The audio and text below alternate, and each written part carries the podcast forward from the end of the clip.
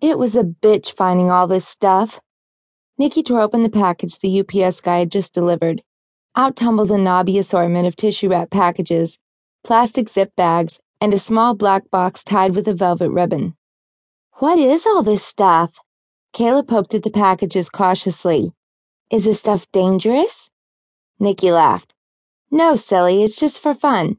I'm casting a love spell on Joey because he's still going out with Sammy, and he won't give me the time of day. She picked up the small box, untying the velvet ribbon and lifting the cover. Oh, she breathed. Look. She held the box out to Kayla, her eyes wide. Kayla peeked inside. Wow, Nikki, that's a beautiful necklace. What do you do with that? It's called a talisman. Nikki took the talisman out of the box, holding it by the chain, frowning as she watched the silver pendant dangle, catching the afternoon sunlight. I'm supposed to wear it at night, after I infuse it with my intentions or something. She dropped the talisman back into the box. Here's the instructions. She handed a folded sheet of paper to Kayla. Kayla shook her head, scanning at the typed words and then dropping the paper on the table. It slid past Nikki's elbow and floated gracefully to the floor. Means nothing to me. I think you're nuts, but whatever. Listen, I gotta go. Kayla stood up, stretching. Nikki was rooting through the packaging and wrap bundles, scattering tissue paper and plastic bubble wrap. What are you looking for? The packing slip? I think they sent me the wrong talisman. Nikki pulled a sheet of paper from the debris. Here. She ran a finger along the line on the sheet. Silver Tone Love Talisman, 1995. This doesn't look like what I remember ordering, and it's really heavy for being something silver-toned. This feels like the real thing. Like solid silver or something. I think it should have been more expensive. Nikki picked up the box, looking at the silver disc nestled on its bed of black velvet. Whatever, it's cool though. It's what they sent, so who cares? Someone screwed up packing in the box. Kayla shrugged. Like I said, later.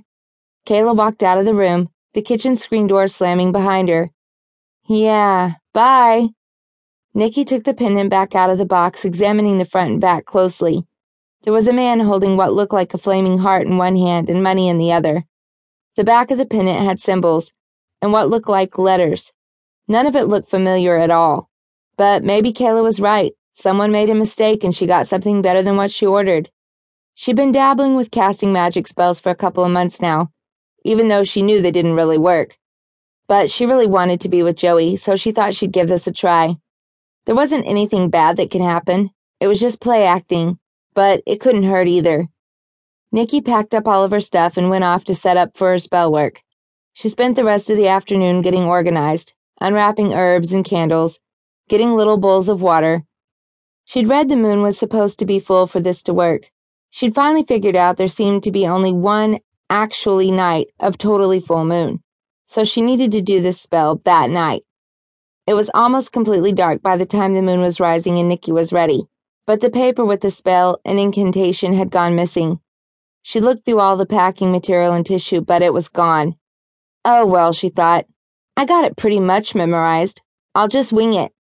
As she moved around her room, turning out the lights and lighting the candles, she had the feeling someone was watching her.